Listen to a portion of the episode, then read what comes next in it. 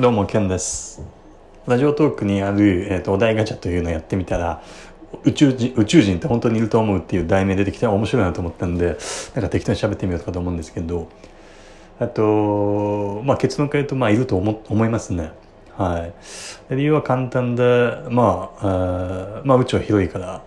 えー、統計的に、確率論的に、まあいるだろうなっていうふうに思いますね。我々、まあもちろんその宇宙人っていうどういう定義で何をこの場合宇宙人って何を指してるのかっていうのが、まあ、いろいろ、まあ、それによって答えも変わってくるんだと思うんですけども、まあ、例えば我々のように、まあ、人間とか、まあ、地球上に、えーとまあ、存在している、えーまあ、有機体で、まあ、自由意志を持って、まあ、自分自分たちの自由意志で、えっとまあ、行動ができるっていうようなイメージの宇宙人という意味においては当然我々が、えー、と発生して当然存在してますから、えーまあ、そういう意味では、まあ、他の場所にもいるだろうなっていうのが考えるのがおそらく自然なのかなと思いますね。で宇宙って何でもありじゃないですか。もうなんなんかもうチートだっていうぐらいなんかあ何でもありですよね。なんかブラックホールの話一つ聞いてみてもなんだそれって形ですし時空が歪む時空が止まるでマイナスの意味が分かんないですよね。まあでもそれだけまああらゆるものが、まあ、存在していてその存在可能性が、まあ、無限大にあって。で、まあ、全てがもう極論値で無限なわけですから数学的に、まあ、そういう意味では、まあ、そのぐらい広いっていうことなのでえっとまあそうですね。まあ宇宙という、まあ、そういった世界がまあ、100と考えた中で、まあ、我々が存在してきた、まあえー、まあ確率っていうのが、まあ、仮に1だとした場合その100という宇宙が、まあ、どんどん200300400そして無限大みたいな形で、まあ、あの上昇していくわけですから、まあ、当然その母数母集団に対するサンプルが増えていくっていうのは、まあえーまあ、ある種当然なのかなと思っていて。でまあ、何でもありな宇宙で、まあ、全てが無限大ですから、まあそういった本当にもう、まあ小さなごくわずかな確率でしかない我々のこの発生というものすら、まあ、ある種、えーまあ、無限あ無限無限という無限大なのである種、まあ、正規分布に近いような形でなっていくんだろうなっていうふうには思いますねだから、えー、っとそうするとあれですねまた我々我々がこの時代に生きていてそういった似たような有機体と、まあ、接触するか出会うかっていうことはまた話になってくるとは思うんですけど、まあ、そうするとまた可能性がかなり小さくなっていてなってきていてそれについては当然わからないんですよね。うんまあ可能性はゼロじゃないとか言ったら何でもありなんで、まあ、いつかは会う可能性はもしかしたらあるのかもしれないですけど、まあ、まあなかなか今の現状を考えると、まあ、想像しがたいなっていうふうに思いますね。まあ、宇宙のどっかに宇宙人はいるけれども、まあ、じゃあ実際我々は会いますか？もしくはこの地球上にすでに来てますか？みたいな都市伝説的な話になってくるっていうのとまたちょっと話が変わってきて、まあ自分としてはそれ、それについてはわからないっていうことですよね。なんか構なんかなんでしょう最近のその、まあ、物理学的なとかもしくは宇宙物理学的な、まあ、論文みたいなあるじゃないですか。でがっつりそんなの読むわけでもないですし、まあ、読めるほどの知能も頭もないないんであれなんですけどなんかそういったものの中ではなんかあれですよね。あ量量子論か。量子論の中でまあもうこのこの我々が認識しているこの世界っていうのはもう時間っていうのも時間というものは存在せず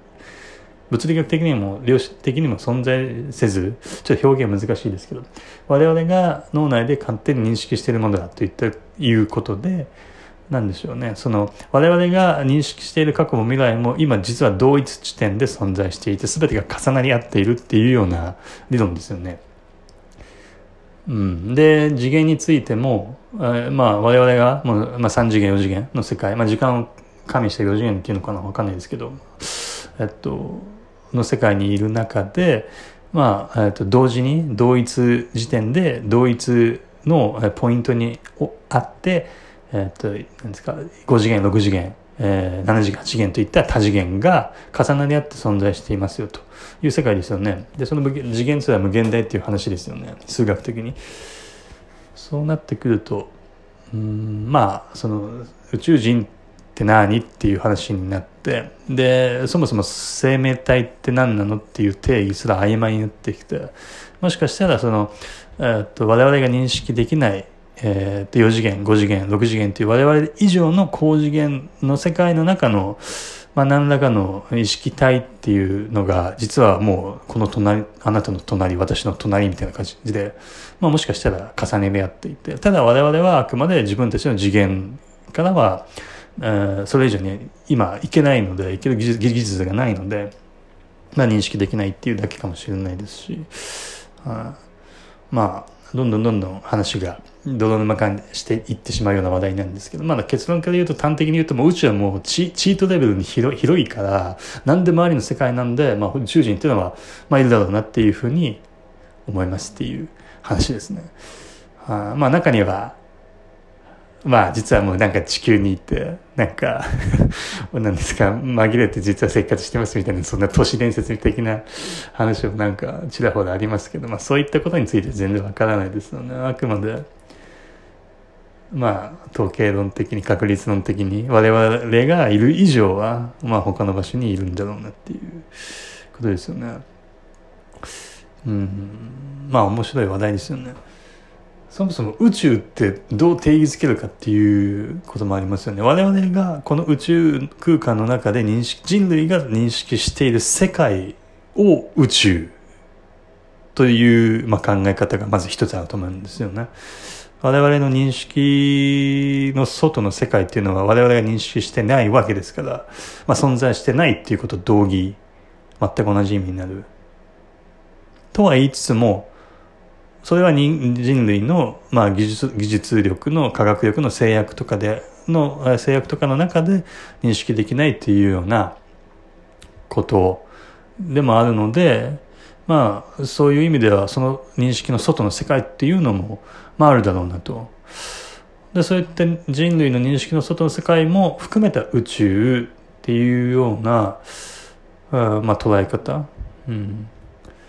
でまあ認識の外も人類の認識の外も宇宙という捉え方にした方,、まあ、した方がというかその世界にあってはあればあるほど、まあ、当然その宇宙の大きさというのが無限大なのでまあ宇宙人はいるだろうなと。なんかもう話の時間めちゃくちゃになってますけど。あ思いますね。あああそうそうなんかちょっと完全な思いつき。なんか最近なんか理研日本の理化学研究所あるじゃないですか。なんか一時話題になっていた、まあ、はい。まあ、ドレッシングとかも美味しい 出してますけど、理化学研究所、いわゆる理研の科学者が出したなんか論文で面白いこと書いてあって、え、っと、理論上はもう過去にいけるらしいんですよね。まあ、いけるっていうか、その、その彼らが出した論文、理論の中では、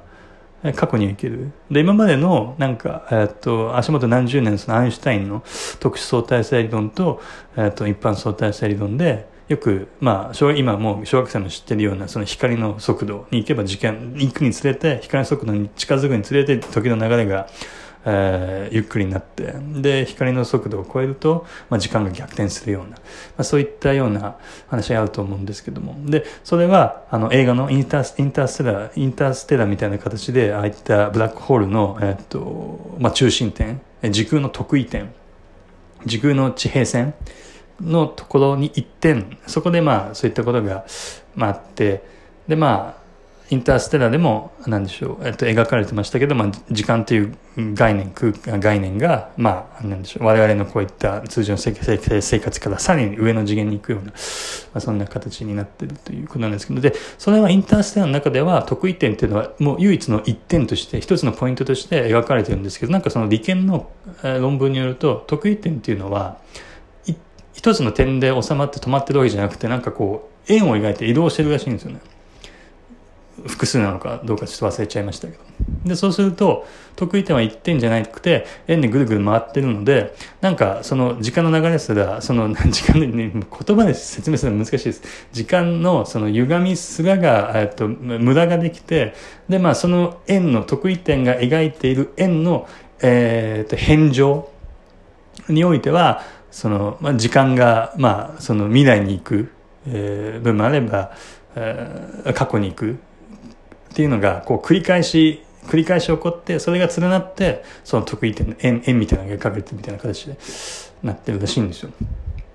で、まあ、それが言うにはということはその、えー、と唯一一点の得意点ではなくて、えっと、その動いている円の、えー、立体的な得意点のところのその過去に行くようなその時間の流れが起こっているところをうまく利用すればまあ、過去に行くことは可能ですねっていうような話で、まあ、これまでのそういう、えっと、まあ、理論から一歩進んだような、あ形らしいんですよね。完全な、なんか飛ばし読みで覚えた、覚えたっていうか、知識を適当に引き剥がして、全然間違ってるのかもしれないですけど、間違ってたらすいませんなんですけども、そういうちょっと面白い、えー、ことが、ありましたね。まあ、ただで、でもまあ それを実現するためには、まあ、今の我々の技術力だと、うん、3次元の空間を移動してブラックホールの方まで行ってっていうことに行かなきゃいけないんで、まあ実際には今では無理なんでしょうけど、まあゆくゆく何十年後か何百年後か何千年後か知らないですけど、我々はもっと進化して、まあそのブラックホールの地点までいわゆるワープ的な形でいけてでうまく利用してみたいなことができたら、まあ、ドラえもんで描かれているような未来に行ったり過去に行ったりっていうのは、まあ、可能なんだろうなっていうのは 思いますけどまあ生き生きてないだろうなっていう形ですね。過去に行ったらちょっと日本の幕末の京都安全地帯からちょっと見てみたいですけどね。はい。何言ってんだっていう形で最後終わってしまいますけど、はい。面白いですね。この宇宙人が本当にいると思っている話題。はい。ありがとうございました。ケンでした。